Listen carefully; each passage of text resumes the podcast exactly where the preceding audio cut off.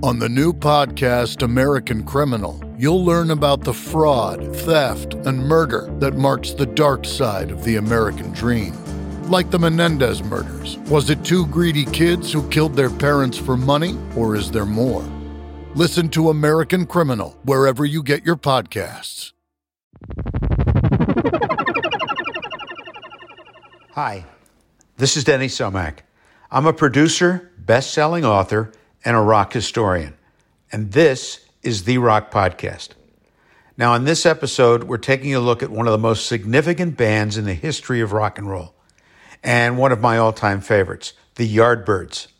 So I'll give you some history and then go to my archives, and you'll hear the Yardbirds story as told by the various members of the band. And I want to dedicate this program to Jeff Beck, who passed away on January 10th, 2023, while we were recording this. As you probably know, the Yardbirds morphed into Led Zeppelin, who were originally called the New Yardbirds, and they are the most important and influential British band after the Beatles and the Rolling Stones.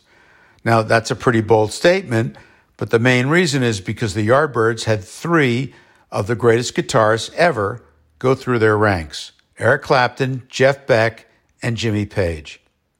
The original band also included drummer Jim McCarty, bass player Paul Samwell Smith, vocalist Keith Relf, and rhythm guitarist Chris Dreja. I'll let him sum up the various phases of the band. Eric was a blues purist. That's where he learned a lot of that, you know, his his influence. Jeff was just a, a, an unrecognized genius who spoke through his guitar, but was able to fulfill our wildest dreams with our writing and getting those great sounds out, you yeah. know. And then Jimmy was a true professional, you know, wanted to carry on with the contracts, and uh, even even those grueling sort of Dick Clark type tours, you know, he got us through it. Bless him. So let's start with how Eric Clapton first joined the group. He met the other members while at art school in London. First, here's Jim McCarty. Well, uh, Eric came in. Uh, we originally had Top Topham was he, well, he was studying at, at art school, and uh, his parents very were very keen that he should carry on studying, and they, they didn't like the idea of us sort of playing, you know, all these all nighters and that sort of the thing that we were doing then was just playing around sort of London clubs, you know, every night of the week, and uh, they were quite strict on him, and he was quite a quite a young guy. I think he was about seventeen, and uh, so they they sort of stopped him doing it. And Keith and Chris, coming from Kingston Art School, they were at art school Kingston, which is in South London they, they knew of Eric Clapton, who had, a bit of a reputation already. He was actually at the art school, but he had a, a reputation as a blues guitar player. So they um, they asked him to come and sort of audition with us. So uh, he came down, and we thought, oh, this guy, you know, knows what he's doing. so, so we went from there. Here is Eric Clapton's version of the story. The first guitar I ever had was um, a gut string, a Spanish guitar, and I couldn't really get the hang of it. I was only 13. I tried and tried and tried, and I gave up. And I took up guitar a bit later once I'd heard Muddy Waters, because it sounded to me like it was easier. Wrong. Uh, so then it wasn't acoustic I wanted anymore, I wanted an electric guitar. And actually, within a very short space of time, I had got somewhere with it. I bumped into people that had the same interests, that liked Muddy Waters, like Little Walter, like Big Bill Broonzy, like Robert Johnson. And that was uh, the original Yardbirds. The Yardbirds were known for their live performances, and in fact, their debut album was recorded live at the famous Marquee Club in London. It was called Five Live Yardbirds, and Eric Clapton is uh, playing guitar on this debut album. And he remained with the band until the release of their first hit record, For Your Love. More on that later. Right now, if you were at that show, this is what you heard. Good evening, and Welcome, and now it is time for bird merizing, yard merizing, in fact, most blues wedding yard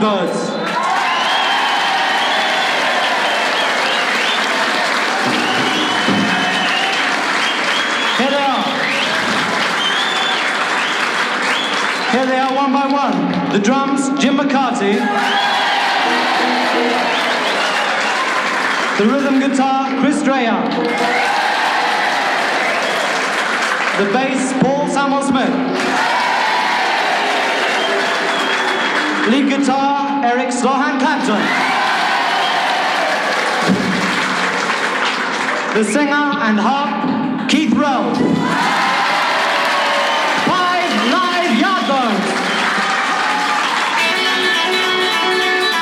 The Yardbirds were building a great following on the London club circuit, but they needed to expand their reputation and they needed a hit single in order to get on the radio. And For Your Love suddenly appears, and it's a hit for the Yardbirds. But Eric Clapton was pissed. Jim McCarty. Oh, we were doing blues. We started with, you know, we, we were doing Jimmy Reed and Howling Wolf, Slim Harpo, Chuck Berry, all that stuff. And we followed after the Stones in the Crawdaddy Club in Richmond. When they left and uh, they went on the big UK tours, they started having hits. Um, and we found it was always very difficult to record our our songs and get the same excitement that we got when we played live. You know, the English studios in those days were were a bit, you know, not so advanced really, and we always had trouble. So we, you know, we put out the live album, which seemed to capture the excitement. But getting a single was where we needed to be, and um, you know, all our all our contemporaries had singles. You know, the Moody Blues and the Animals, and they'd all had big hits and things. So uh, we started to. We'd already built up quite a following around London and around the south of England, and uh, we just needed a hit record. So we we heard this "For Your Love," which was a, a demo disc that um, Giorgio, our manager, Giorgio Gomelsky, he'd been sent from um, Graham Gouldman's management, and we just thought, well, this is a very unusual sort of song, sort of way we wanted to go. So had all that sort of mood about it. So we decided to uh, go for it, and of course Eric didn't didn't approve. He wanted to do something more bluesy and also he, he didn't quite gel with the rest of the band. He was he was obviously destined to to be a solo player. Eric Clapton departs to join John Mayall's Blues Breakers and eventually formed Cream. But before he left, Clapton suggested that session guitarist Jimmy Page would be a good replacement. Page, however, uh, didn't want the gig at the time. He was making a lot of money as a session player. He played on songs like uh, Goldfinger by Shirley Bassey, The Rolling Stones, Heart of Stone, records with them, uh, Van Morrison's first band, Petula Clark's Downtown, with The Who on I Can't Explain, Donovan's Sunshine Superman, Joe Cocker with a little help from my friends, and hundreds of others. But he recommended his childhood friend, Jeff Beck. We asked Jimmy originally to take the place of Eric Clapton. And, uh, you know, Jimmy was very happy doing studio stuff at that time. And he recommended Jeff, who, who none of us had ever heard of at all. But he turned out good. Beck was happy to join the Yardbirds as he was able to experiment. Yardbirds. Well, it was a perfect excuse for me to experiment on everything that I'd, uh, you know, all the influence that I'd picked up. Um, luckily, they the, the group policy was to experiment and not stay with the traditional verse, chorus, verse pop songs. We had to do that in order to get a single played. But within that single, I used to bend all the rules and I used to suggest stopping and changing the rhythms and uh, just changing the entire style for a few minutes or a few seconds of the song just to make it that different. So we used to blend in some of my, my sort of wild style with, with a fairly bland pop song. And there's this sort of like young kid waiting to break everything up, you know, inside. You can hear that in those early records. I, re- I just loved playing live with him because there was no there were no holds barred. It was like free, you know, free form wrestling. More changes came for the Yardbirds. Things were getting out of hand, actually. And next to leave was bass player Paul Samwell Smith, who went on to become a very successful record producer. You'll find his name on albums by Cat Stevens, including uh, the classic Tea for the Tillerman, Carly Simon's Anticipation, Jethro Tull, Paul Simon, and others. Again, here's Chris Dreja, and I loved when he told me this story. By that time, we'd been playing sort of, you know, so many nights a week, and everybody was getting a bit brain dead. Um, Keith was drinking too much, and everything was getting a little out of control. and uh, we went up to uh, I can't remember it was Cambridge or Oxford, one of the universities, to do a, a show that employed us, and uh, they had the Poppers and the Mummers, and you know Graham Nash and all sorts of people there, and they had great catering. Big mistake for musicians, uh, and it all got a bit out of hand.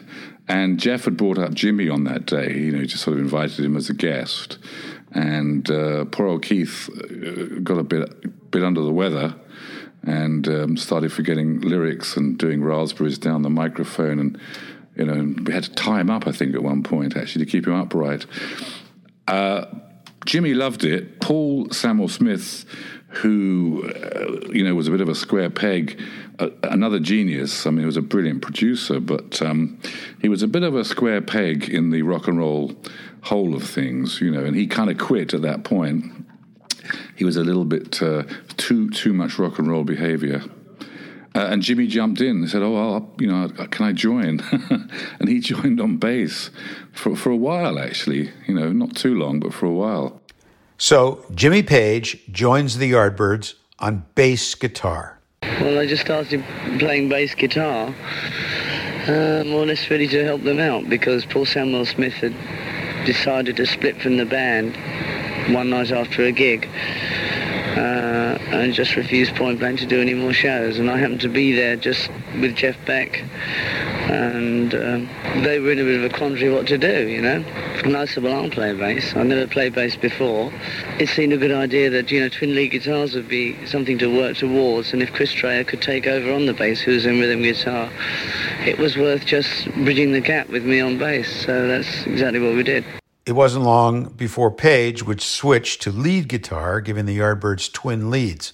A dream situation, looked good on paper. I wouldn't say it was such a great idea, funnily enough.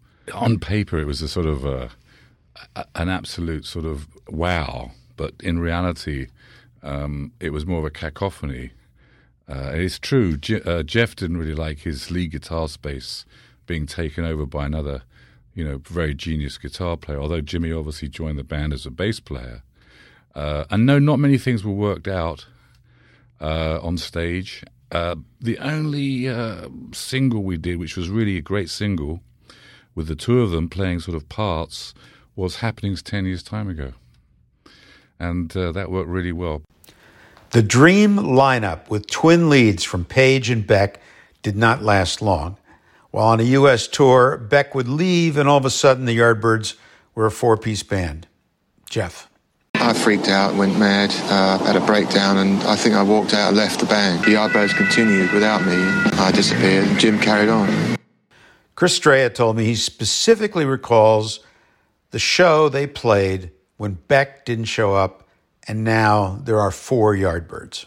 I remember, I think it was an Avalon Ballroom show, and uh, uh, Jeff had quit. He'd kind of walked off with you know sort of a hole in his head at that point, and uh, uh, suddenly we were a four piece, and the uh, the promoter announced to the crowd, very big crowd, and he said, "Oh, he said that the bass player is going to play lead guitar." of course, it was Jimmy Page, you know, and of course, everybody said, "What? The guy's going to play lead guitar? What is this? We paid our tickets, you know." But of course, he was amazing, and I went on to bass and I love playing bass uh, with Jimmy, and um, yeah, carried on from there really.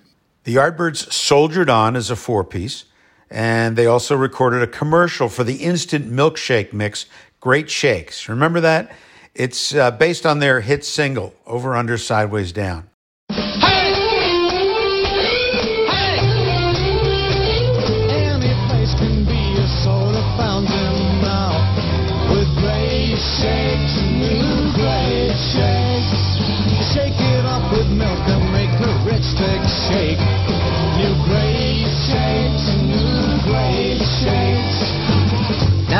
Shake Shake Mix comes in two new soda fountain flavors.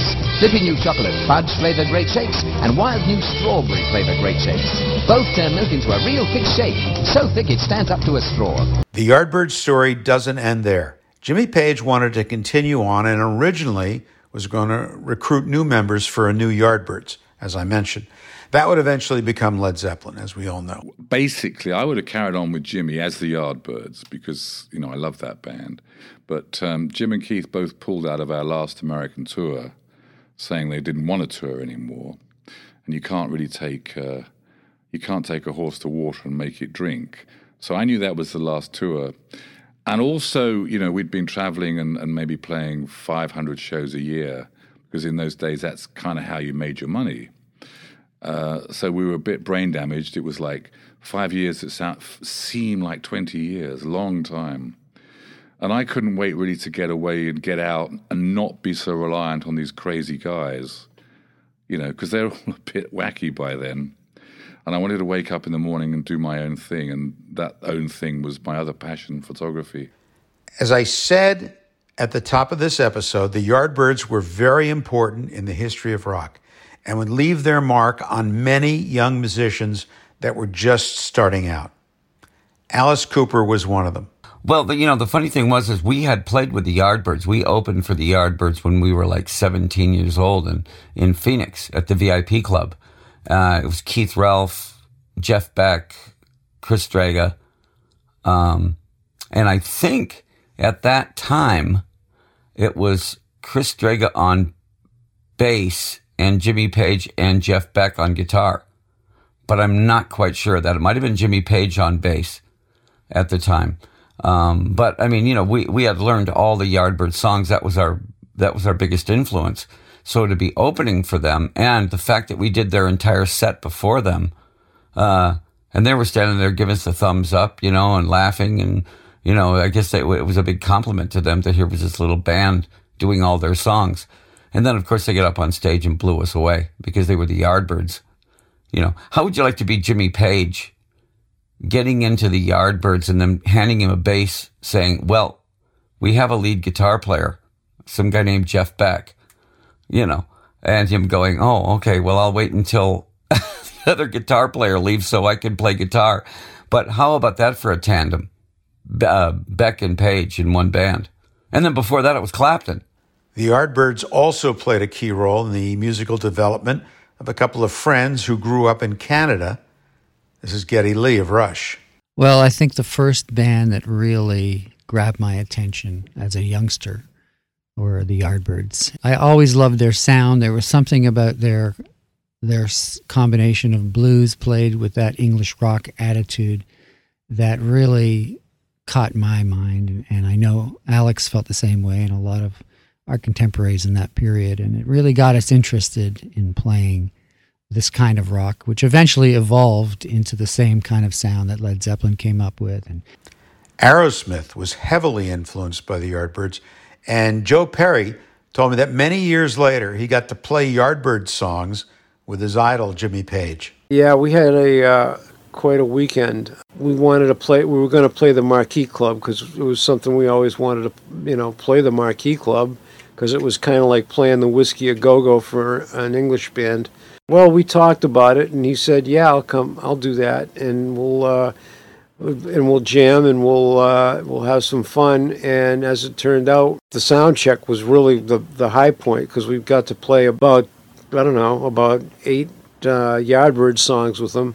You know, we played some, we played some Yardbird songs during the show, but but uh, you know, working out the the songs and which ones we were going to do was really an amazing thing for us. You know, talk about a dream come true to play, you know, uh, shapes of things with with uh, Jimmy Page. It was it was great.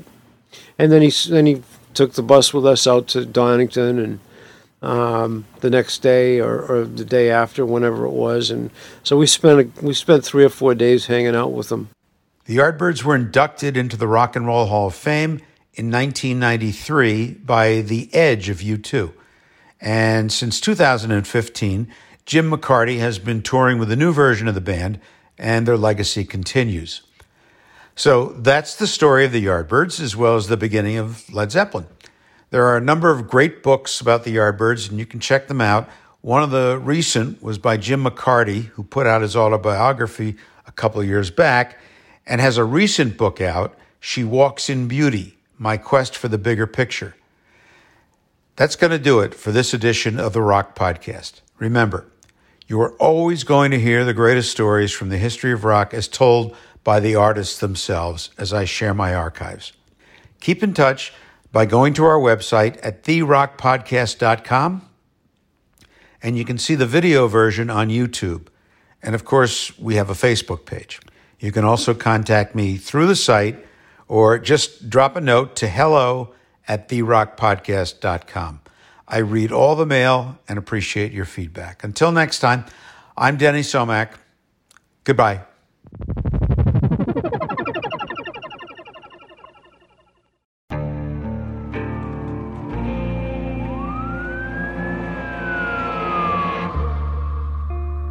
What would you do to achieve the American dream? The big house, the happy family, the money. 911, what's your emergency? Would you put in the hours?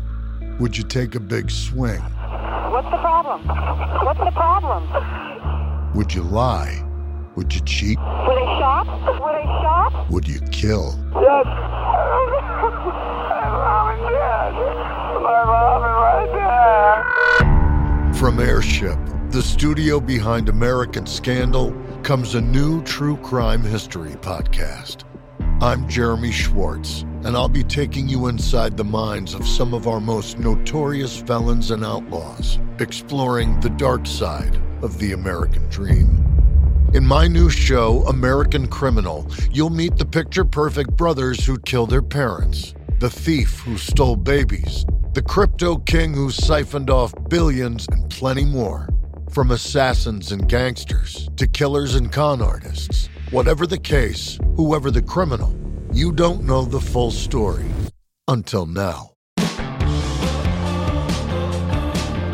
Don't miss the debut season of American Criminal, The Menendez Brothers, beginning February 29th. Listen wherever you get your podcasts, or to get early ad free access to the entire season first, plus hundreds of other ad free history podcast episodes, subscribe at IntoHistory.com.